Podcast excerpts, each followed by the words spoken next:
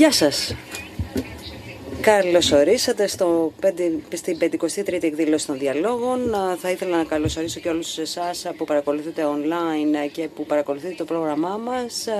Αναμένουμε τη συμμετοχή σας. Όπως γνωρίζετε οι περισσότεροι από εσάς, πρόκειται για μια πρωτοβουλία του Ιδρύματος Σταυρονιάρχος που στόχο έχει να προωθήσει νέους τρόπους σκέψης αλλά και να προωθήσει δημιουργικό δημόσιο διάλογο ανεξάρτητα από γεωγραφικές, πολιτιστικές, πολιτισμικές και κοινωνικές γραμμές. Σήμερα η εκδήλωση αυτή είναι η τελευταία ε, του, ε, της εκδήλωσης ε, SNF Νόστος και είναι μεγάλη πρόκληση λόγω των προηγούμενων συζητήσεων και εκδηλώσεων που έλαβαν χώρα εδώ στο Ίδρυμα Σταύρος Νιάρχος υπό την ομπρέλα του φεστιβάλ καθώς επίσης και του συνεδρίου που έχουμε εκδηλώσει, που έχουμε οργανώσει φέτος και το οποίο ήταν αφιερωμένο στο ευαίσθητο θέμα της υγείας. Σήμερα λοιπόν θα συζητήσουμε για το θέμα το οποίο έχει μια έμεση αλλά πολύ σημαντική επίδραση στην υγεία είναι τα μέσα κοινωνικής δικτύωσης και ο αντίκτυπός τους στην ψυχική υγεία των νέων. Υπάρχουν όλο και περισσότερα δεδομένα που δείχνουν ότι υπάρχει η σύνδεση μεταξύ των μέσων κοινωνικής δικτύωσης, δικτύωσης της χρήσης τους και της κατάθλιψης. Έχουμε ακούσει πάρα πολλά πράγματα για αυτό το θέμα από επιστήμονες. Σήμερα, εμείς η ομάδα των διαλόγων αποφασίσαμε να έχουμε μία διαφορετική συζήτηση.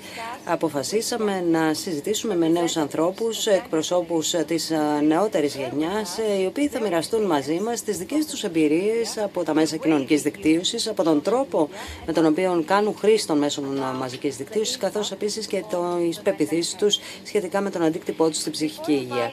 Τώρα, πριν καλέσω τους κύριους μας ομιλητές επισκηνής, επιτρέψτε μου να καλωσορίσω και πρέπει να μοιραστώ μαζί σας ότι είμαι πάρα πολύ ευτυχής ε, για όσους βρίσκονται στο κοινό μαζί μας, διότι εκτός από όλους εσάς που βρίσκεστε εδώ και όλους εσάς που παρακολουθείτε από το ίντερνετ, έχουμε περίπου 60 μαθητές από σχεδόν όλη τη χώρα ε, που βρίσκονται εδώ μαζί μας. Πού βρίσκεστε, πού είστε;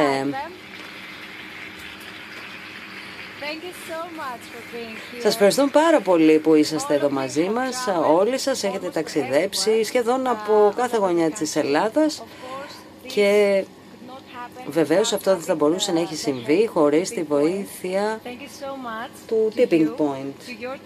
Ευχαριστούμε πάρα πολύ εσάς, τους δασκάλους σας, τους γονείς σας που βρίσκεστε μαζί μας σήμερα και όχι μόνο σήμερα. Ξέρω ότι ήδη έχετε παρακολουθήσει και την πρώτη μέρα του συνεδρίου και την δεύτερη μέρα σήμερα. Όμως σε αυτή τη συζήτηση θα θέλαμε να έχουμε τη δική σας ενεργή συμμετοχή, τη δική σας συμβολή, να ακούσουμε τις σκέψεις σας, τις ερωτήσεις σας, τις δηλώσεις σας, τα σχόλιά Οπότε διαφωνείτε, παρακαλούμε να το εκφράσετε και ας έχουμε μία ανοιχτή συζήτηση. Επιτρέψτε μου τώρα να μοιραστώ μαζί σας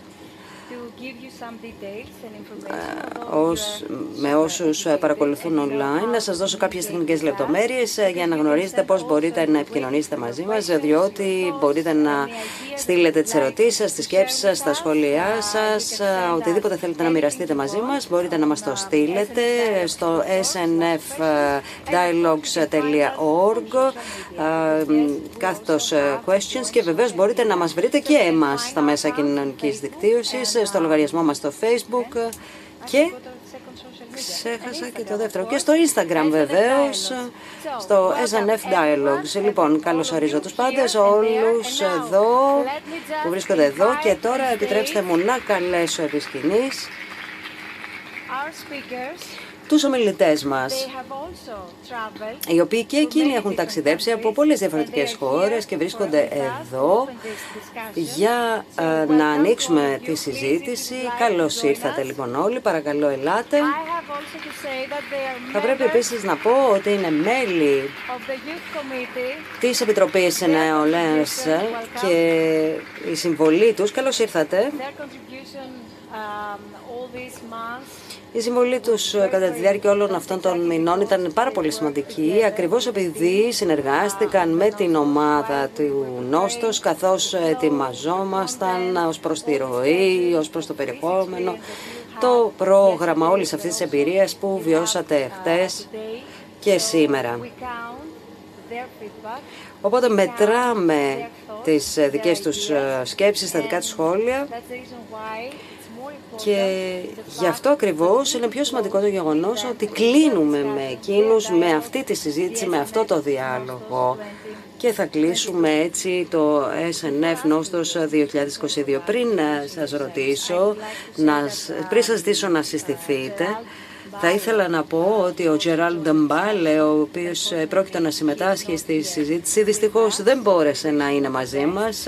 Του ευχόμαστε ό,τι καλύτερο και τον περιμένουμε για την επόμενη φορά, διότι είμαστε βέβαιοι ότι θα ξανασυναντηθούμε όλοι μαζί. Λοιπόν, θα ήθελα να ζητήσω από όλους σας, εφήβου και ενήλικες, να ελέγξετε τα τηλέφωνά σας, διότι όλοι αυτοί οι άνθρωποι θα σας ζητήσουν αργότερα να ελέγξετε πόσες ώρες την ημέρα δαπανάτε με το κινητό σας τηλέφωνο και να ελέγξετε και πόσες ώρα, ώρες την ημέρα δαπανάτε σε κάθε λογαριασμό σε μέσο κοινωνικής δικτύωσης που μπορεί να έχετε.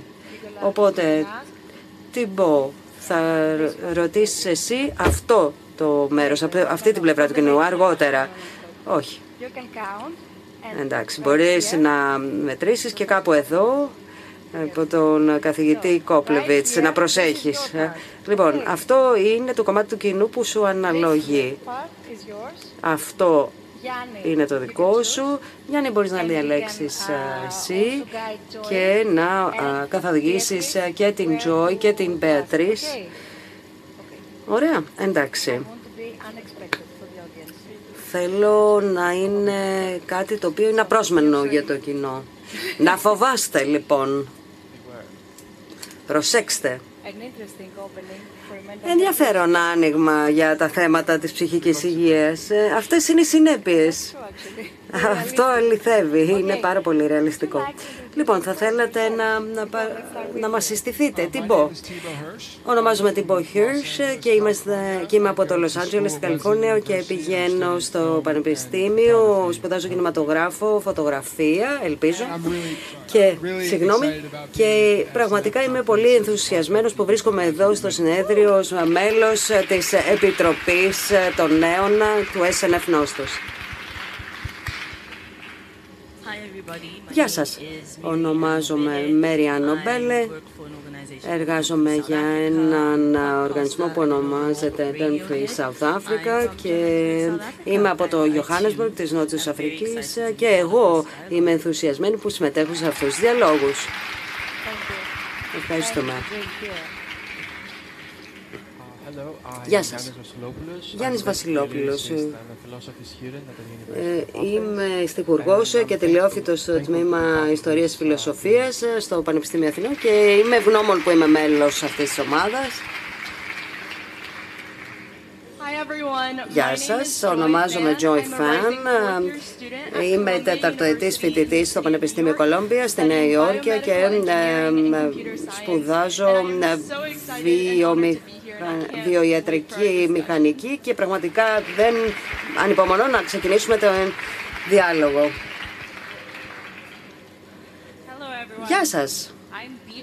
Είμαι η Μπέτρις Ογέτς, είμαι από το Ναϊρόμπι της Κένια και είμαι, είμαι υπεύθυνη ανάπτυξης και εκστρατιών στο Transform for Health και, ε, και εγώ είμαι μέλος της Επιτροπής και είμαι ενθουσιασμένη που βρίσκομαι εδώ σήμερα.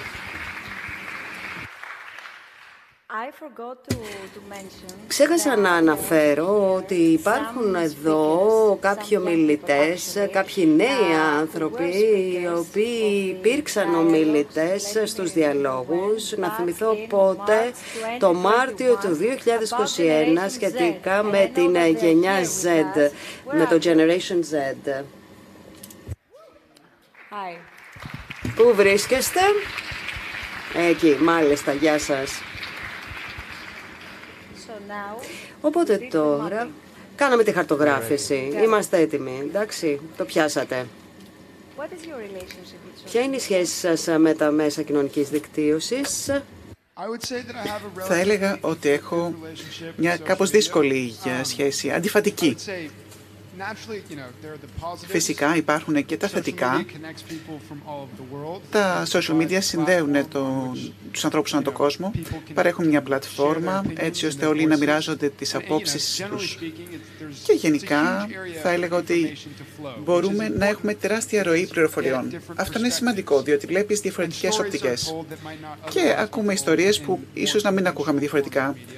Ε, σε πιο παραδοσιακά μέντια. Αλλά η δική μου προσωπική εμπειρία ήταν η εξής. Θεωρώ ότι υπάρχει μια τροποποιημένη πραγματικότητα λόγω των αλγόριθμων και ε, υπάρχει αυτή η διαστρέβλωση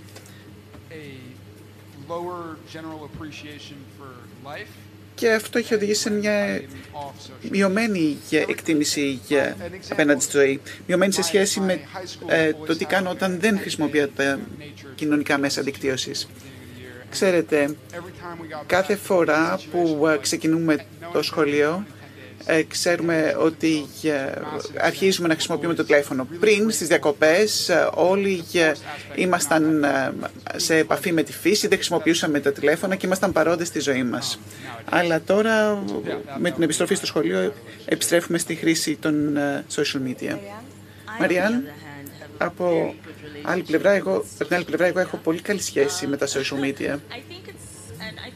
Πιστεύω αυτό έχει να κάνει και με το πόσο συνειδητή είναι η χρήση των social media. Ξέρω ποιους λογαριασμούς παρακολουθώ, για ποιο λόγο και ξέρω πώς με επηρεάζουν. Διότι σε κάποιο βαθμό όλοι επηρεαζόμαστε έμεσα, ίσως να μην το αναγνωρίζουμε, αλλά ξέρουμε ότι επηρεαζόμαστε. Και εγώ ε, έχω πολύ μεγάλη συνειδητότητα σε αυτό. Ξέρω τι θέλω να παρακολουθήσω και δεν υπήρξα ποτέ θύμα εκφοβισμού και δεν είχα ποτέ κακή εμπειρία από τα άτομα που παρακολουθώ. Ε, ξέρετε, συνήθως τα άτομα που ακολουθώ είναι συμμαθητές μου από είτε το γυμνάσιο είτε ακόμα ακόμα και από το δημοτικό. Άρα δεν είναι τυφλό. Γνωρίζω ότι υπάρχει αυτή η ψευδής πραγματικότητα. Αλλά για ορισμένα άτομα αυτό απαιτούν και χρειάζονται. Είδα λοιπόν κάτι που είχε αναρτήσει κάποιος. Και κάποιος είπε λοιπόν, είσαι τόσο ψεύτικος ε, στα social media, δεν ζεις έτσι. Όταν λοιπόν ε, ποστάρω μια φωτογραφία από την Ελλάδα, ξέρω, δεν θα είμαι στην Ελλάδα κάθε Σαββατοκύριακο. Συνήθως είμαι κλεισμένη στο μάτιό μου και ίσως να βαριέμαι κιόλας. Αλλά υπάρχουν και αυτές οι υπέροχες στιγμές όπου είμαστε, ας πούμε, στην Ελλάδα. Ε, ξέρουμε ε, όταν έχουμε αυτές τις ωραίες στιγμές, τις μοιράζομαι. Πόσους ε, followers έχεις; Δεν μου αρέσει αυτή η ερώτηση. Ε, γιατί έχω 9.700 followers ε, και θα μου πείτε ότι γι' αυτό μου αρέσουν για τα social media. Αλλά αυτό δεν ίσχυε πάντοτε. Δεν ήταν πάντα ε, τόση. Είχα λοιπόν μια φωτογραφία που είχε πολλούς ε, φαν. Πρέπει να πω ότι είχε, δεν είχα πάντα 9.000 followers. Εμένα ε, μου άρεσε ε, και πριν. Έχω πολλές ερωτήσεις. Λοιπόν, σε αυτές τις ευτυχισμένες στιγμές, αισθάνεσαι ότι όταν χρησιμοποιείς τα social media ουσιαστικά αφαιρείς αποσπάσει από την πραγματικότητα και αυτό γίνεται με αρνητικό τρόπο, ή απλά μοιράζεσαι τις εμπειρίες σου με φίλους; Να χρησιμοποιήσω αυτό το ταξίδι ως παράδειγμα. Ήμουνα και στο Cape Town νωρίτερα φέτος και εγώ κάνω αναρτήσεις μετά το ταξίδι. Ε, στο Instagram απλά αποστάρω στο, στις ιστορίες, στο My Stories. Είναι λοιπόν ε, μια φωτογραφία ε, που και που. Αλλά όταν επιστρέψω στην Νότια Αφρική θα μοιραστώ τις υπέροχες αυτές φωτογραφίες που έχω τραβήξει. Λοιπόν, να ξεκινήσω τώρα με τις ερωτήσεις και μετά θα επανέλθω και σε εσάς με τις ίδιες ερωτήσεις για τις δικές σας ε, σχέσεις με τα κοινωνικά μέσα δικτύωσης. Υπάρχει κάποια στιγμή που αισθάνεστε ότι κάνετε κάτι διαφορετικό ή κάνετε κάτι διαφορετικό; Δηλαδή, προσποιήστε με κάποιο τρόπο, προσποιήστε όταν μοιράζεστε κάτι με τους ε, followers σας. Πρέπει να πω ότι Μ' αρέσει να μοιράζομαι τα ταξίδια και το φαγητό. Είναι το περιεχόμενο που αναρτώ συνέχεια.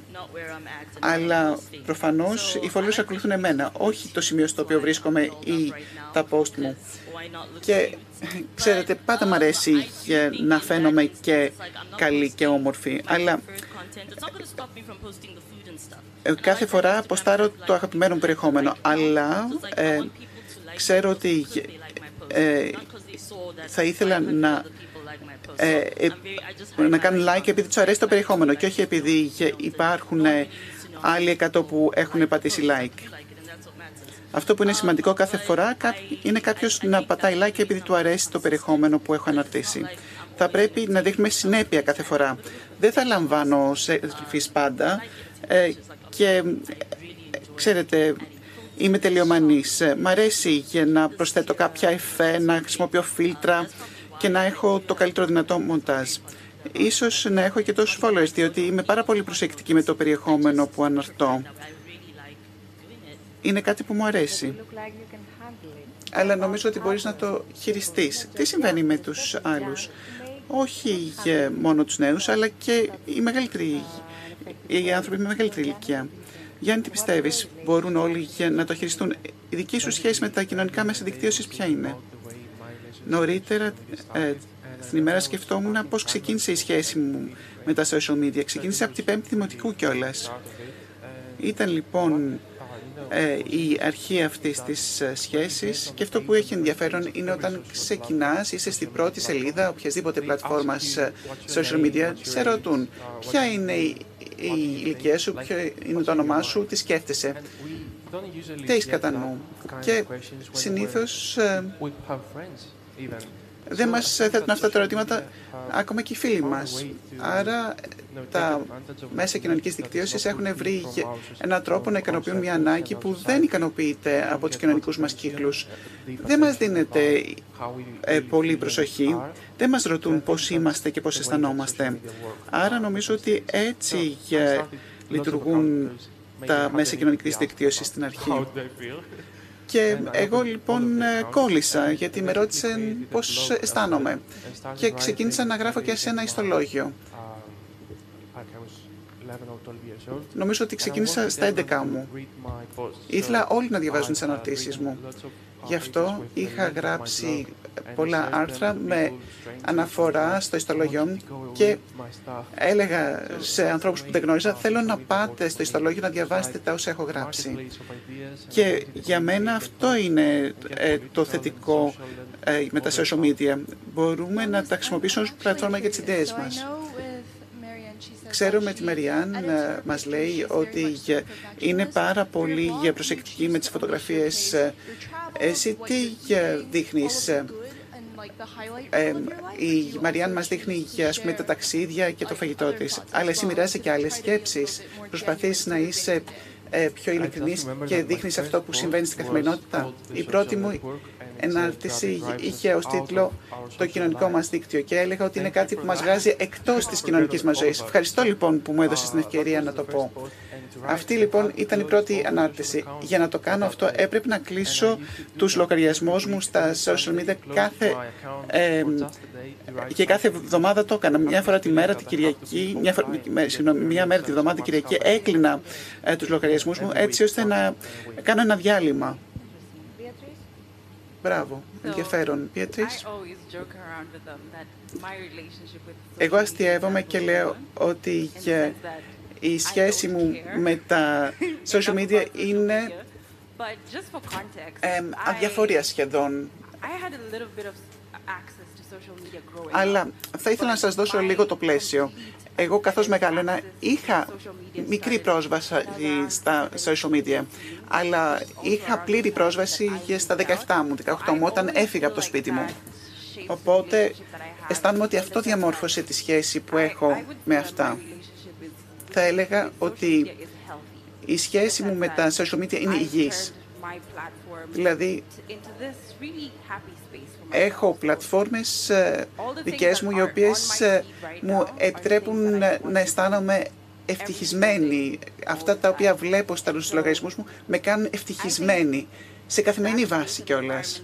Αυτό λοιπόν δημιουργεί ένα περιβάλλον για μένα όπου ε, μπορώ να ξεφεύγω από μια μακρά μέρα εργασίας. Οπότε στο τέλος της ημέρας πάω στο TikTok και μπορώ να βλέπω κάποια πράγματα στο Instagram. Μου αρέσει λοιπόν το περιεχόμενο που έχει να κάνει με την εσωτερική διακόσμηση. Έμαθα πώς να φροντίζω τα φυτά μου ε, στα social media. Οπότε είναι μια πλατφόρμα μάθησης και είναι ένα παράθυρο στον εξωτερικό κόσμο.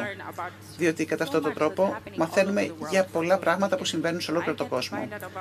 Εγώ λοιπόν μαθαίνω για αυτά που συμβαίνουν στο LA ή στο Nairobi. Αυτή λοιπόν είναι η δική μου σχέση.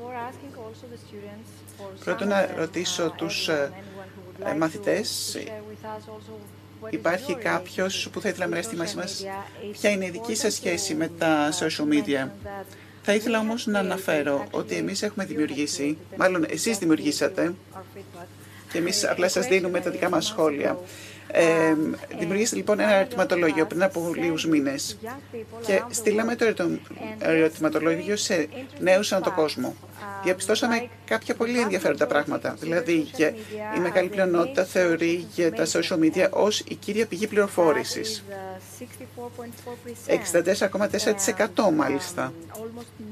Και σχεδόν 9 από 10 παιδιά θεωρούν το social media ως εργαλείο εκπαίδευσης. 85,5%. Εσείς ε, συμφωνείτε ε, με όλες αυτές τις ε, ε, δηλώσεις; Λοιπόν, είμαι από τις ΗΠΑ και βλέπω ότι υπάρχει πολλή παραπληροφόρηση, ειδικά κατά τη διάρκεια της πανδημίας. Υπάρχουν πάρα πολλές πληροφορίες οι οποίες κυκλοφορούν χωρίς έλεγχο, ειδικά στα social media. Ξέρετε, υπάρχει η ελευθεροτυπία στις ΗΠΑ Οπότε υπάρχει αυτή η σύγκρουση μεταξύ της παραπληροφόρησης και της ελευθεροτυπίας. Λέτε 9 στους 10 θεωρούν ότι είναι εκπαιδευτική ενημέρωση στα social media. Αυτό με φοβίζει προσωπικά, διότι υπάρχει αυτή η απουσία ελέγχων και είναι πάρα πολύ δύσκολο να ξέρουμε τι πρέπει να πιστεύουμε και τι αληθεύει. Ειδικά όταν έχουμε αυτή τη δυνατότητα να κάνουμε μοντάζ σε φωτογραφίες και δεν ξέρουμε ε, ποια είναι η πραγματικότητα. Αυτό με φοβίζει πραγματικά. Και πρέπει να πούμε ότι θα πρέπει και να ευχαριστήσουμε και τους δασκάλους που είναι μαζί μας. Εσείς λοιπόν τι πιστεύετε γι' αυτό, ειδικά σε επίπεδο παιδαγωγικής; Δηλαδή οποιοδήποτε νέος θα μπορούσε να ε, εκπαιδεύεται ε, μέσω των social media. Αυτό με τρομοκρατεί. Στη Νότια Αφρική ε, μαθαίνεις ότι κάτι γίνεται trendy, ε, προτού ε, ε, το διαβάσεις στον τύπο ή στο, να το ακούσεις στο ραδιόφωνο. Και ίσως να μάθεις ότι κάποιος έπεσε από ένα κτίριο και το μαθαίνεις στα social media πριν το διαβάσεις στο τύπο. Λοιπόν, θα πρέπει λοιπόν να μην παραγνωρίζουμε το γεγονός ότι όλοι έχουμε υποχρεώσεις και δικαιώματα. Δεν μπορούμε να λέμε ότι απλά κάποιος έπεσε από ένα κτίριο. Θα πρέπει να ξέρουμε και τις λεπτομέρειες. Προφανώς θα το δούμε και στις ειδήσεις των 9. Αλλά θα πρέπει κάθε φορά να έχουμε τα στοιχεία από μια αξιόπιστη πηγή. Το ότι κάποιος έπεσε από το κτίριο ε, είναι μια πολύ σημαντική είδηση. Ε, φυσικά η είδηση παραμένει αναλύωτη, αλλά είναι πολύ σημαντικό να ξέρουμε τις ε, λεπτομέρειες που σχετίζονται με αυτή την είδηση. Ε, θα πρέπει λοιπόν να έρθεις να δεις τι συμβαίνει και στο δικό μας συνέδριο για τη μουσιογραφία. Θα ήθελα να συμπληρώσω κάτι για, για αυτό το θέμα. Στην αρχή πίστευα ότι τα social media είναι ένα ειδησιογραφικό πρακτόριο, αν θέλετε. Αλλά δεν είναι όπως η τηλεόραση και τις εφημερίδες. Διότι αυτό που αλλάζει με τα social media είναι οι αλγόριθμοι. διότι σου προσφέρουν τις ειδήσεις που θες εσύ να διαβάσεις. Είναι με βάση αυτά που αρέσουν σε σένα. Άρα οι πληροφορίες δεν είναι ίδιες για όλους. έχουν να κάνουν με τις προτιμήσεις σου. Άρα θα δεις ε, όχι μόνο τα αξιόπιστα site, μπορεί και να δεις ε, και να διαβάσεις κάτι από ένα ιστολόγιο και εσύ να κλικάρεις και να πιστεύεις ότι αυτή είναι είδηση και μετά μοιράζεις αυτή την είδηση και διαδίδεται αυτή η πληροφόρηση παρόλο που μπορεί να είναι ψευδής. Και αυτό βέβαια έχει και πολύ δυσμενείς ε, επιπτώσεις, ειδικά στην πολιτική. Έχουμε δει ότι κατά αυτόν τον τρόπο έχουν πέσει και κυβερνήσεις και ψηφίζονται πολιτικοί όπως ο Τραμπ. Να δούμε λοιπόν αν κάποιος από εσάς θέλει να μοιραστεί κάποια ιδέα μαζί μας, τι πιστεύετε κτλ. Παρακαλώ. Παρακαλώ να δοθεί το μικρόφωνο.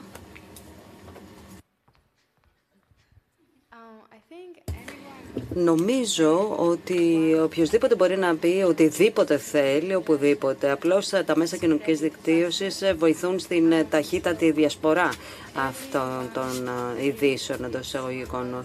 Κάθε ένας λοιπόν από εμάς, όταν το διαβάζουμε μπορούμε να αποφασίσουμε ως άτομα αν θα πιστέψουμε ή όχι ή αν θα το ερευνήσουμε περαιτέρω, αν θα βρούμε μια αξιόπιστη πηγή και μετά θα αποφασίσουμε αν κάτι είναι αληθές ή όχι.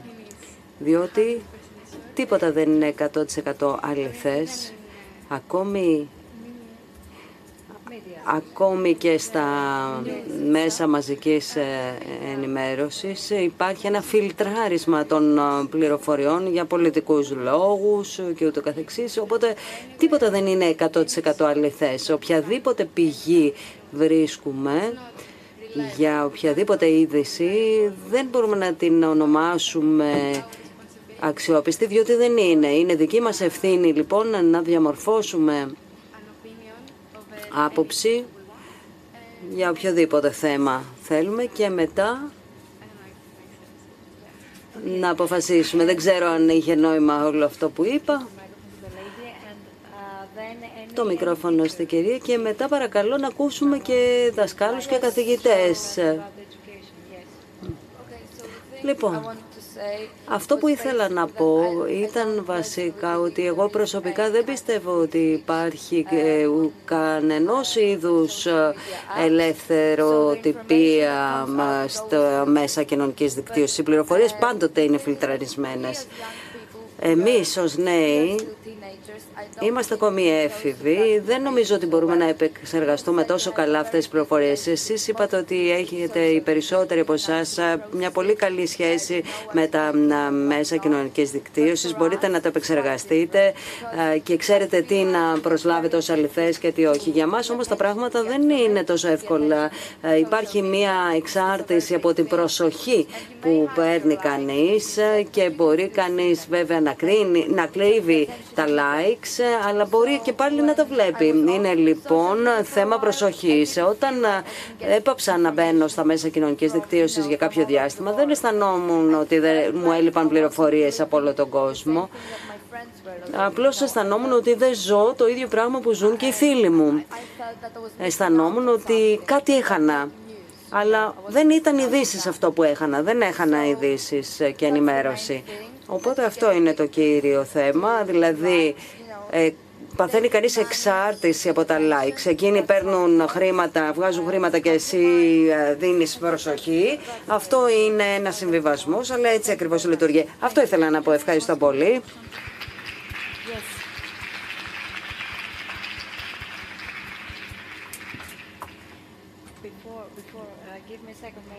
Δώστε μου ένα λεπτό. Υπάρχει κάποιος καθηγητής που θα ήθελε να λάβει το λόγο; Έχουμε άλλα μικρόφωνα. Γεια σας από τη Λάρισα. Δεν θα μιλήσω ως καθηγήτρια, αλλά ως γονιός. Ο κύριος Βασιλόπουλος είπε ότι έχει το πρώτο του λογαριασμό στα μέσα κοινωνικής δικτύωσης στην ηλικία των 11 ετών. Αυτό έγινε με τη συνένεση των γονιών του; Αυτή η ανάρτηση έγινε με τη συνένεση των γονέων; Θα πρέπει να μιλήσουμε και για τους γονείς, γιατί οι περισσότεροι φοιτητές και μαθητές εδώ είναι κάτω των 18. Συνεπώς οι γονείς τους θα πρέπει να συμφωνήσουν με τις επιλογές αυτές. Οι γονείς τους γνωρίζουν για το λογαριασμό τους στα μέσα κοινωνικής δικτύωσης και τις αναρτήσεις τους. Ευχαριστώ.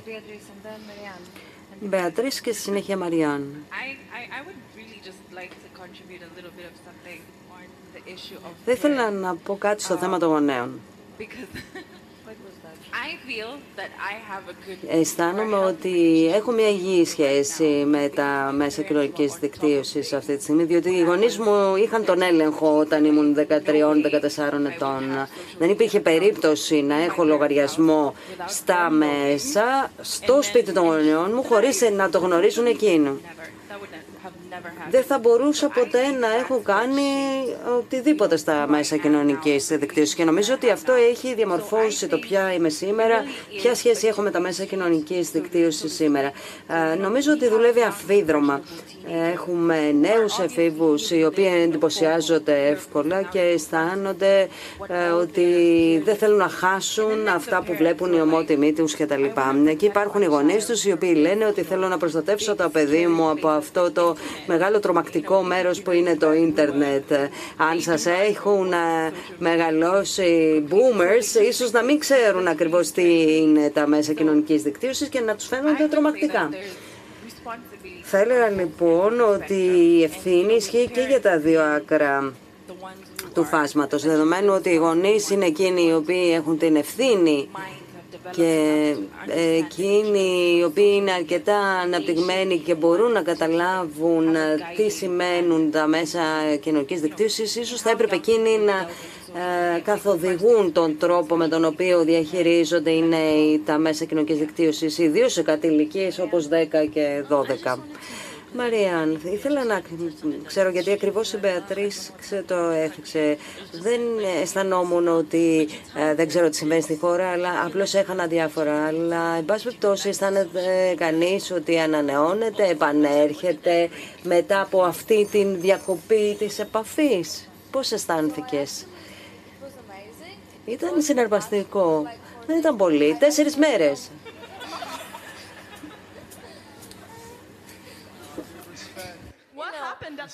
Respect.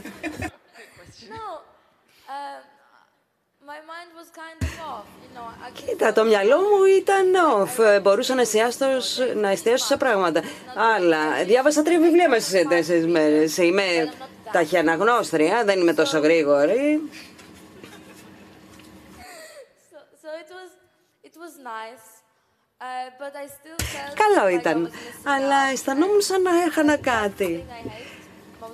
Και αυτό δεν μ' αρέσει στα social media, γιατί αν αισθάνεσαι ότι κάτι χάνεις, κάτι το οποίο είναι, ε, έχει να κάνει με το κινητό σου, εντάξει, κάτι δεν πάει καλά με μας, έτσι, αυτό. Ευχαριστώ πολύ. Και εγώ θα έδινα μια απάντηση ως προς τους γονείς. Νομίζω ότι το καλύψατε. Εγώ δεν είμαι ε, βέβαιος για την ηλικία σου, εγώ είμαι 19.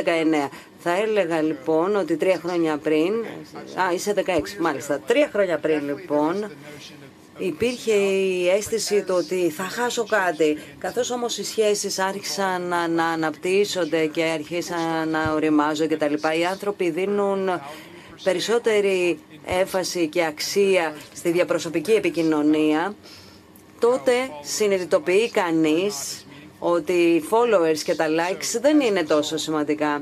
Οπότε ως αποτέλεσμα θα έλεγα ότι σε γενικές γραμμές, τουλάχιστον για μένα, καθώς μεγαλώνω, γίνεται όλο και πιο σαφές ότι οι σχέσεις που είναι σημαντικές είναι εκείνες που είναι διαπροσωπικές και πραγματικές και δεν είναι οι σχέσεις που είναι online.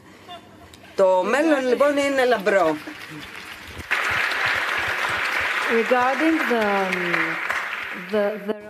Σε σχέση με το ρόλο που συνήθως παίζουν οι γονείς, γιατί είδα ότι αυτό σας ε, ταρακούνησε κάπως. Ε, ήθελα να θέσω το εξής ερώτημα. Καταλαβαίνω πλήρως, γιατί και εγώ ήμουν έφηβη και καταλαβαίνω την πίεση η οποία προέρχεται από τους γονείς, όχι βέβαια πάντα και όχι βέβαια από όλους τους γονείς. Υποτίθεται ότι οφείλεται στο γεγονός ότι θέλουν να προστατεύσουν τα παιδιά τους. Αλλά είναι κανείς έφηβος, οπότε δεν του χρειάζεται όλο αυτό, όλη αυτή η πίεση, γιατί είναι όντως πίεση.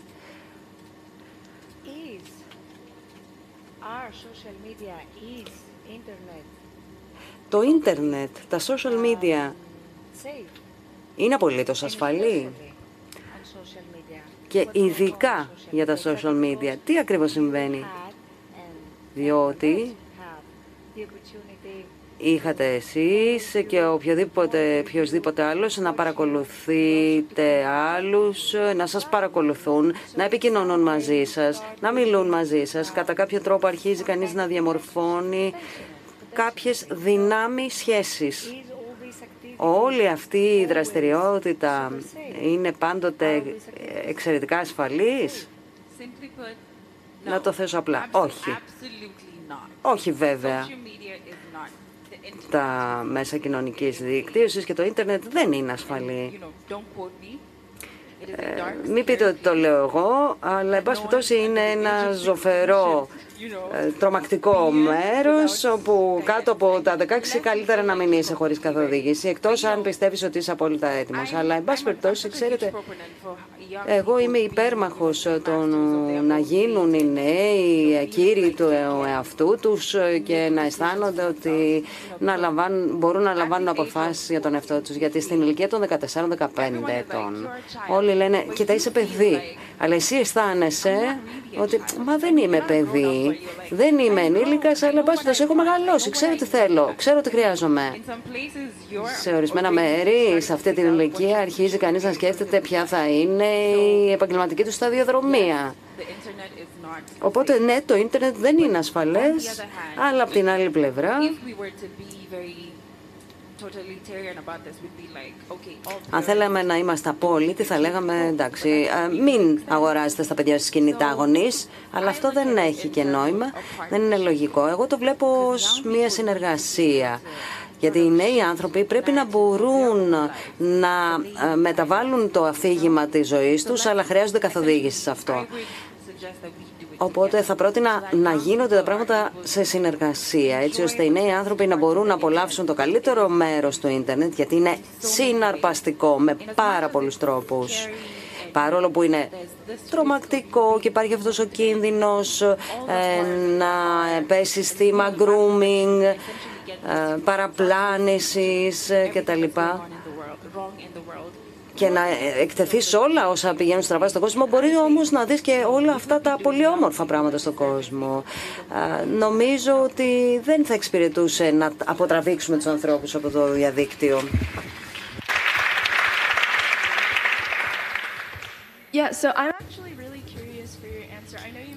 Είμαι πολύ περίεργη να ακούσω την απάντησή σου. Μας είπες νωρίτερα ότι οι γονείς σου δεν σου επέτρεπαν να χρησιμοποιήσεις ε, τα social media μέχρι τα 17 σου. Και τώρα είπες ότι και παιδιά 14-15 ετών μπορούν να ε, λαμβάνουν αποφάσεις από μόνα τους. Αλλά θα ήθελα ε, να δω πώς πιστεύεις ότι πρέπει να χρησιμοποιούν. Δηλαδή δεν μιλάμε για πλήρη απαγόρευση, θα πρέπει να υπάρχει κάποια καθοδήγηση; Με βάση τη δική μου εμπειρία, δεν υπήρχε επιλογή. Δεν μπορείς εσύ να χρησιμοποιείς τα μέσα κοινωνικής δικτύωσης. Τι λέει και παύση και σκεφτόμουν εντάξει, δεν μου αρέσει αυτή η προσέγγιση, αλλά τη δέχομαι.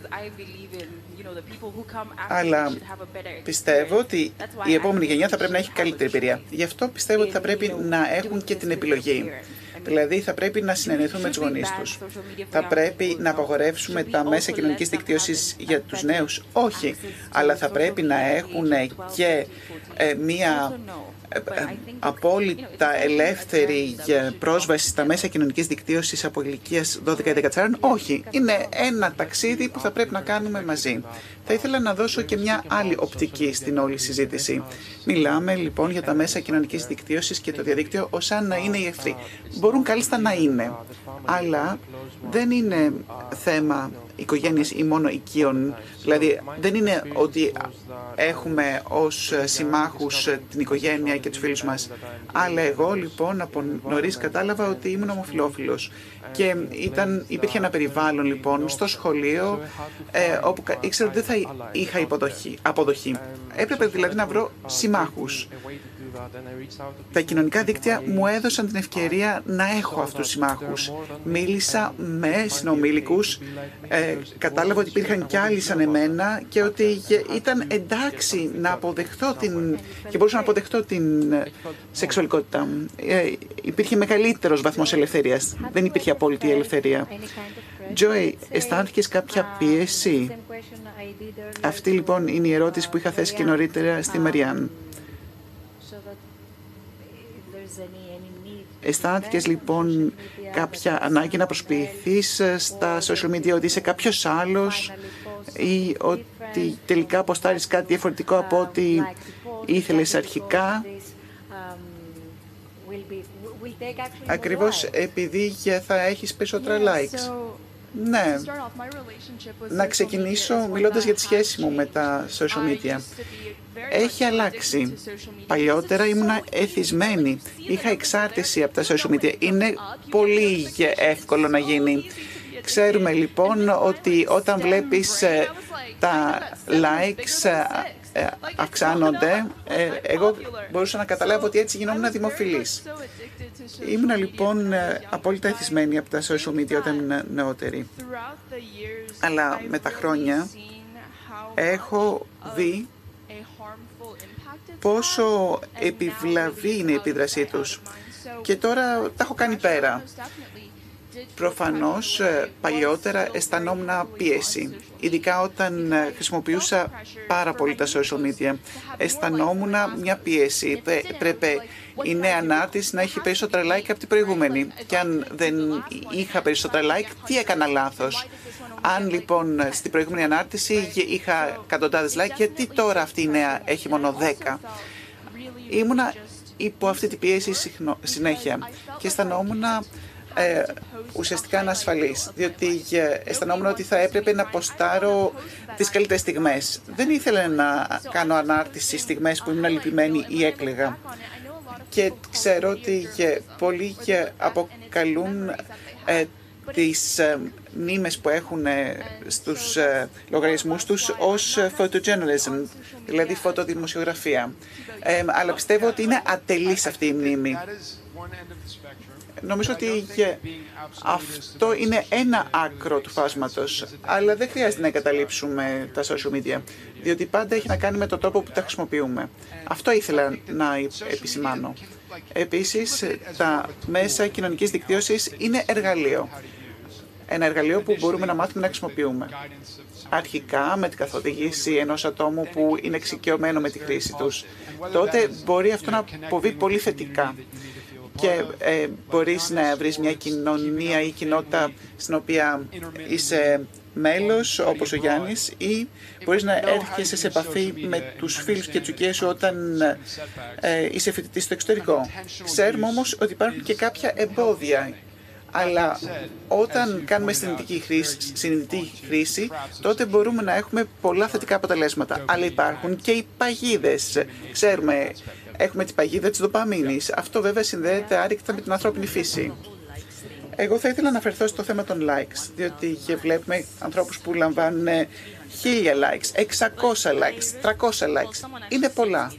Κάποιος ε, μου είπε ότι προσποιούμαστε ότι 20, 30 ή 40 like είναι λίγα και λέμε έλαβα μόνο 40 ή 30 like, αλλά αν κάποιος ερχόταν σήμερα 40 ε, άνθρωποι και σου έλεγαν «Α, τι ωραία εμφάνιση που έχεις», θα έλεγες ότι είναι κάτι εξαιρετικό. Δεν θα έλεγες «Α, 40 άτομα είπαν ότι τους αρέσει η εμφάνισή μου». Όχι, θα έλεγες ότι είναι κάτι το εκπληκτικό. Εντάξει, δεν μπορούμε να είμαστε όλοι Kim Kardashian που λαμβάνουν εκατοντάδες χιλιάδες like. Αλλά σκεφτείτε, 50 άτομα σας είπαν ότι ε, φαίνεσαι εκπληκτική σήμερα, είσαι στις ομορφιές σου σήμερα. Θα έλεγες ε, ότι αυτό θα ήταν κάτι το εξαιρετικό. Ναι, νομίζω ότι θα ήταν ε, το καλύτερο, η καλύτερη στιγμή της ημέρας μου. Πιστεύεις ότι ε, όταν πατάς like σε μια ανάρτηση, πατάς like επειδή σ' αρέσει. Εγώ μίλησα για τη συνδύ χρήση των ε, μέσων κοινωνικής δικτύωσης. Εγώ κάνω follow ανθρώπων που συμπαθώ. Πρέπει να πω ότι ως follower έχω πατήσει ε, like χωρίς ε, ουσιαστικά να δίνω και πάρα πολύ σημασία. αυτό δεν έχει να κάνει με το κατά πόσο σε συμπαθώ ή όχι, αλλά έχει να κάνει με τη χρήση των social media. Αλλά είσαι ένας από 9.000. Πιστεύω ότι είναι πάρα πολύ σημαντικό να έχουμε τον ειδικό μαζί μας. Δόκτρα Κόμπλεβιτς, ευχαριστούμε πάρα πολύ που είσαστε μαζί μας σήμερα. Και το αναφέρω διότι έχουμε την ευκαιρία να έχουμε ε, πολλές ε, συζητήσεις ε, στο πλαίσιο των διαλόγων.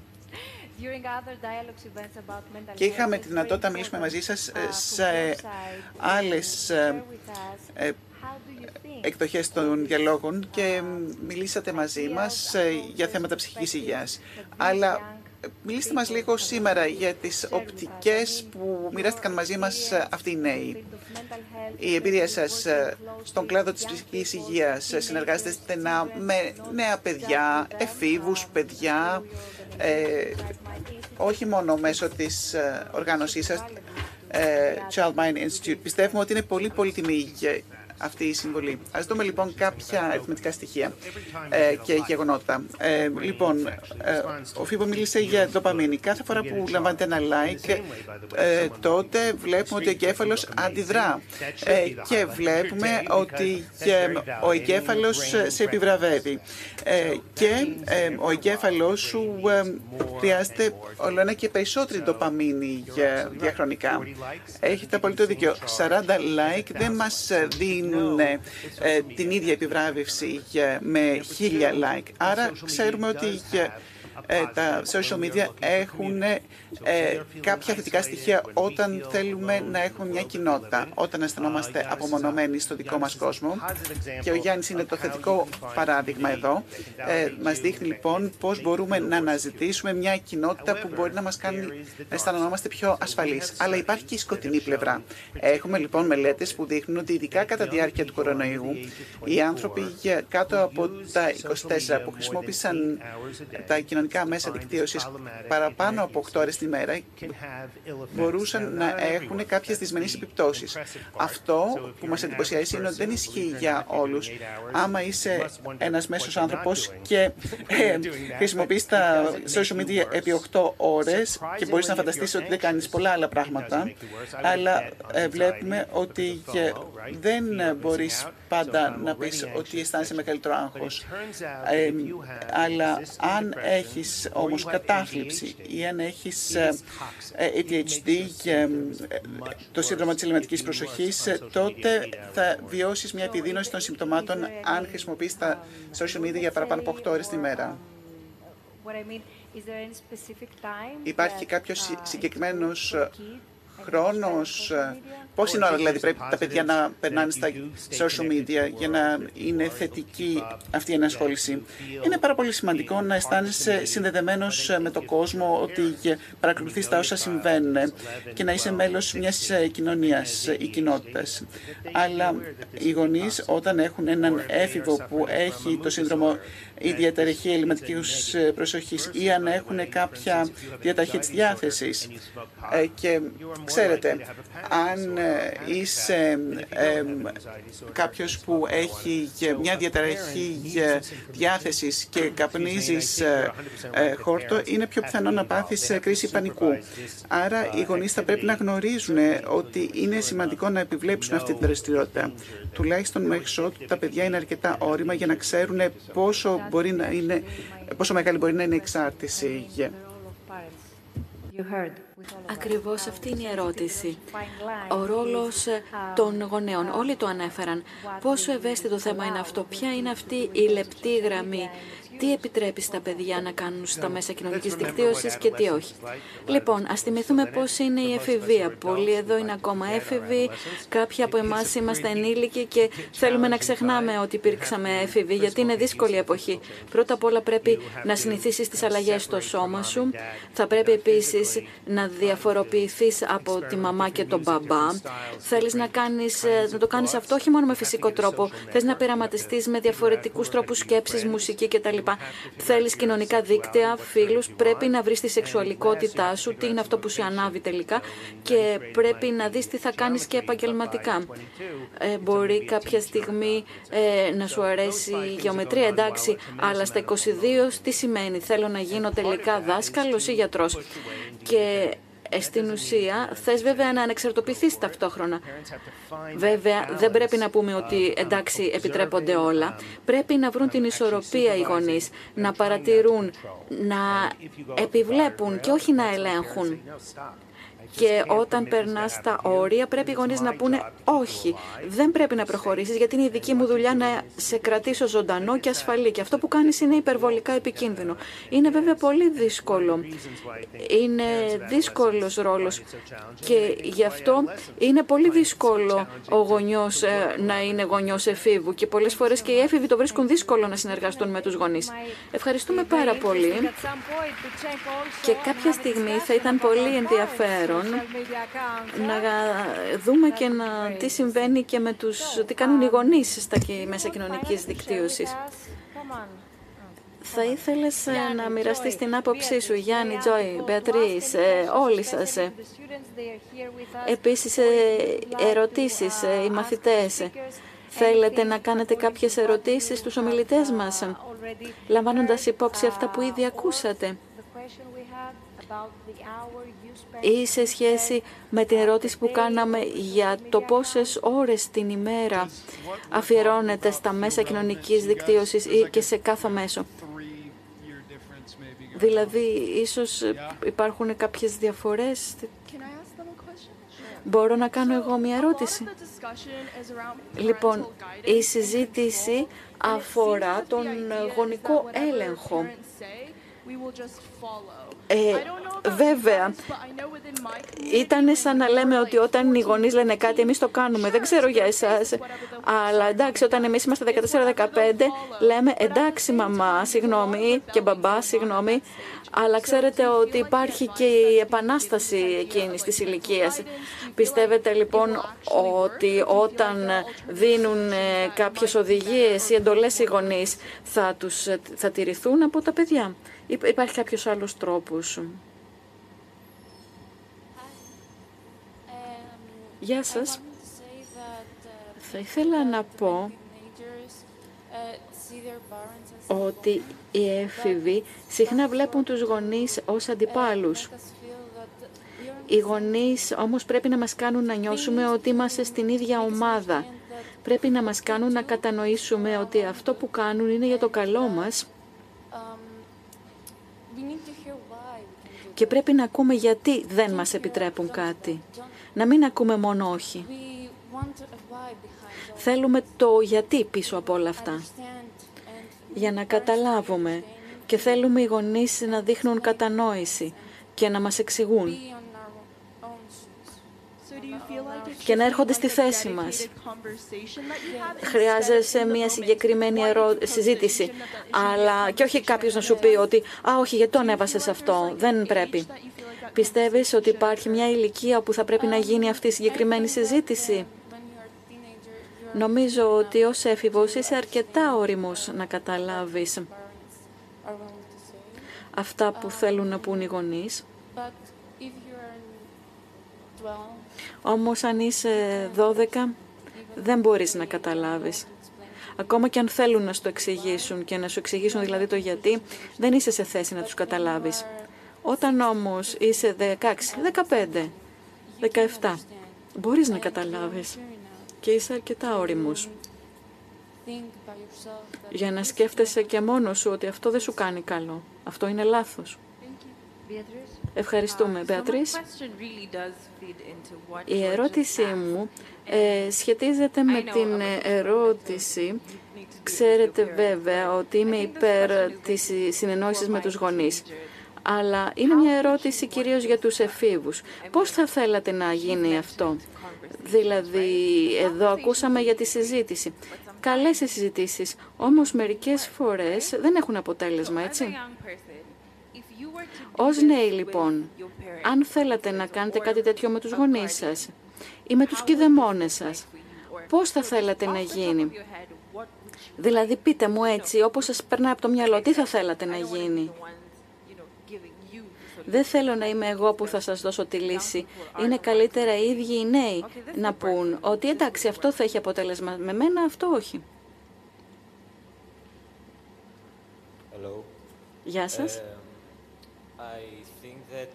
Νομίζω uh, ότι όταν θες να κάνεις μια συζήτηση με τους γονείς σου, πρώτα απ' όλα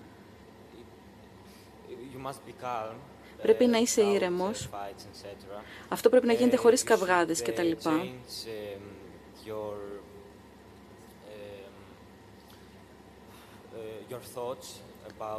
Θα πρέπει να αλλάξεις ε, τη σκέψη σου για το θέμα ιδιαίτερα για τα μέσα κοινωνικής δικτύωσης. Και όλοι θα πρέπει να αναλύσουν τα υπέρ και τα κατά του τι πρέπει να γίνει στη συγκεκριμένη περίπτωση. Δηλαδή, αυτό που ακούω να λέτε είναι το εξής. Πρέπει και οι δύο να μπαίνουν με ανοιχτό μυαλό σε αυτή τη συζήτηση. Με ακούτε γονείς; Ανοιχτό μυαλί. Και να λέτε τα υπέρ και τα κατά. Γεια σας, λέγομαι Ναταλία, είμαι από τη Ρόδο. Θα ήθελα να σχολιάσω λίγο αυτά που ανέφερε το κορίτσι προηγουμένως. Είπατε ότι στην ηλικία των 12 δεν είναι κάποιος αρκετά όριμος για μια τέτοια συζήτηση. Όμως πότε είσαι όριμος να έχεις λογαριασμό στα μέσα κοινωνικής δικτύωσης; Δεν έχει να κάνει μόνο με την ηλικία. Έχει σχέση με το πώς μεγάλωσες και πώς επικοινωνείς με τους γονείς σου. Οπότε πρέπει να αρχίζεις να μιλάς για αυτά τα πράγματα πριν να έχεις δικό σου λογαριασμό. Και αν έχεις λογαριασμό, εντάξει δεν θα ακούει τη μητέρα μου που μου λέει απλώς μην το κάνεις. Γιατί να μην το κάνω;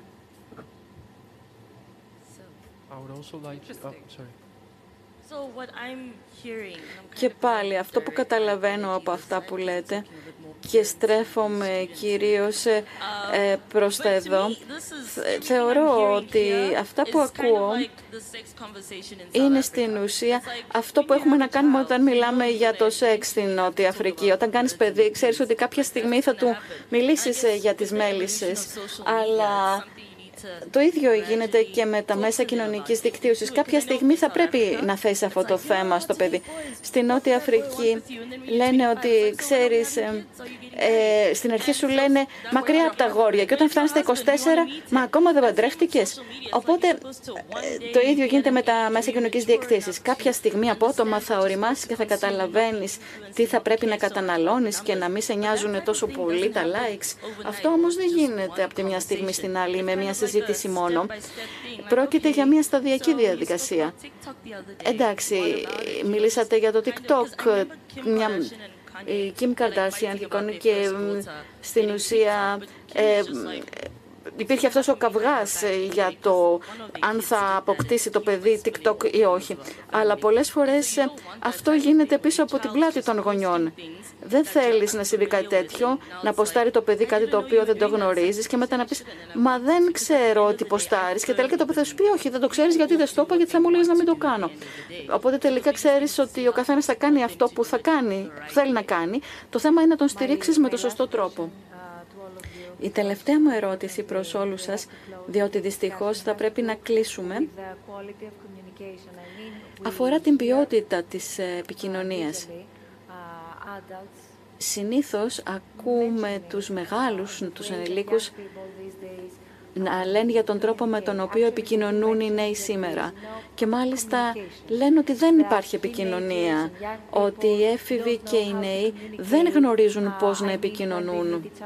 Δηλαδή όταν συναντούνται, έτσι, όταν, όταν ε, ακόμα και όταν συναντιούνται, ε, στην ουσία ε, τσεκάρουν τους λογαριασμούς τους, βλέπουν τι γίνεται στο διαδίκτυο κτλ. Δεν μπορούν λοιπόν να νιώσουν και δεν μπορούν να αναπτύξουν τα αισθήματά τους. Διαφέρουν πάρα πολύ ως προς την επικοινωνία γενικά, όχι μόνο όταν είναι έξω με τους φίλους τους, αλλά με πιο ολιστικό τρόπο. Και πραγματικά με ενδιαφέρει πάρα πολύ να ακούσω τις σκέψεις σας γι' αυτό. Λοιπόν, είμαστε ένα ζωντανό παράδειγμα. Συναντηθήκαμε πριν από έξι μήνες online, γιατί θα έπρεπε ακριβώς να προετοιμαστούμε για αυτό το συνέδριο. Και όλο αυτό το διάστημα δεν είχαμε συναντηθεί ποτέ ε, διαζώσεις. Όταν όμως ε, ήρθαμε εδώ, έξω από το κέντρο, αγκαλιαστήκαμε και κλάψαμε και γελάσαμε μαζί. Έτσι δεν είναι. Πραγματικά, όταν συναντήθηκαν για πρώτη φορά, ήταν σαν να είχαν χρόνια να συναντηθούν.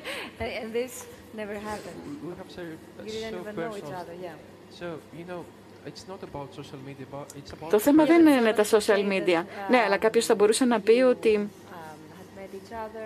είχατε συναντηθεί, ναι, εικονικά, online, αλλά με πολύ συγκεκριμένο και οργανωμένο και ασφαλή κατά κάποιον τρόπο. τρόπο.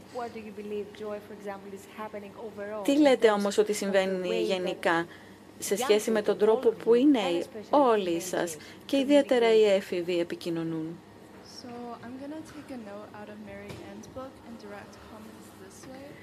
Και θα ήθελα να κάνω το εξής το σχόλιο.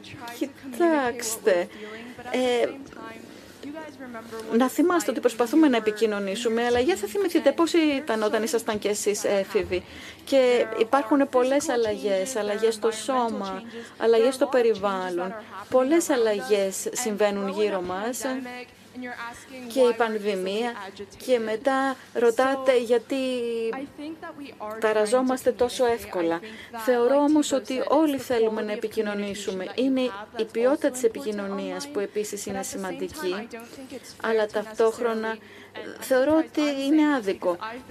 Και με εκπλήσει το γεγονός ότι το λέω αυτό γιατί συνήθως δεν είμαι και τόσο υπέρ των κοινωνικών δικτύων, αλλά στην ουσία θα ήθελα να πω ότι τα μέσα δεν είναι γενικώ κακά. Συνδέομαι με τη γιαγιά μου και τον παππού μου, έτσι μπορώ να το, να το κάνω αυτό.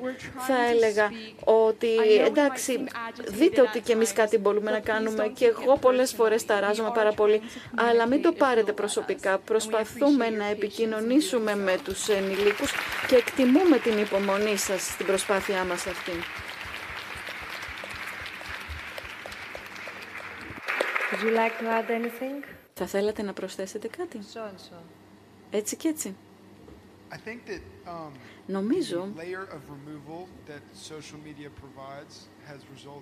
ότι η απόσταση που μας δίνουν τα μέσα μαζικής δικτύωσης έκανε τους νέους να μην θέλουν τόσο πολύ να έρθουν σε άμεση επαφή με τους άλλους. Όταν συναντήσεις δηλαδή και κάποιον που είναι πολύ ωραίος στην πραγματική ζωή, σου φαίνεται κάπως περίεργο. Ή όταν θες να εκφράσεις σοβαρά συναισθήματα.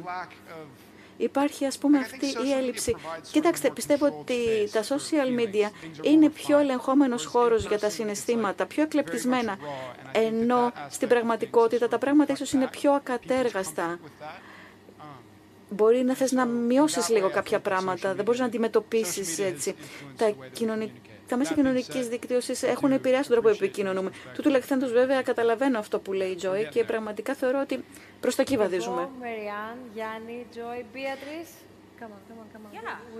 Και εσείς όλοι; Πολύ σύντομα. Νομίζω ότι οι νέοι επικοινωνούν απλώς με πολύ διαφορετικό τρόπο από ό,τι παλιά. επικοινωνούν, μιλούν μεταξύ τους, μιλούν σε εμάς. Αλλά επειδή δεν αναγνωρίζουμε αυτή την καινούργια μορφή, λέμε εντάξει, δεν μιλάνε. Αλλά νομίζω ότι η πρόκληση για όλους θα είναι ίσως να βγάλουμε λίγο τη μύτη από το βιβλίο και να προσπαθήσουμε περισσότερο να αναγνωρίσουμε το γεγονός ότι ο τρόπος που επικοινωνούν οι νέοι σήμερα δεν είναι ο τρόπος που επικοινωνούσαμε εμείς. Γιατί λέω εμείς;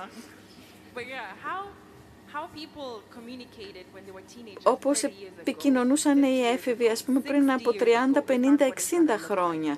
Δεν θα είναι η ίδια η μορφή σήμερα.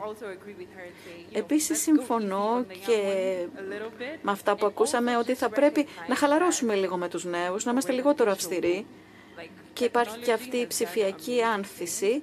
Η τεχνολογία έχει κάνει εκπληκτικά πράγματα. Οι νέοι επικοινωνούν λοιπόν με τρόπους που δεν προϋπήρχαν. Σας ευχαριστώ πολύ. Σας ευχαριστώ πολύ όλες και όλους.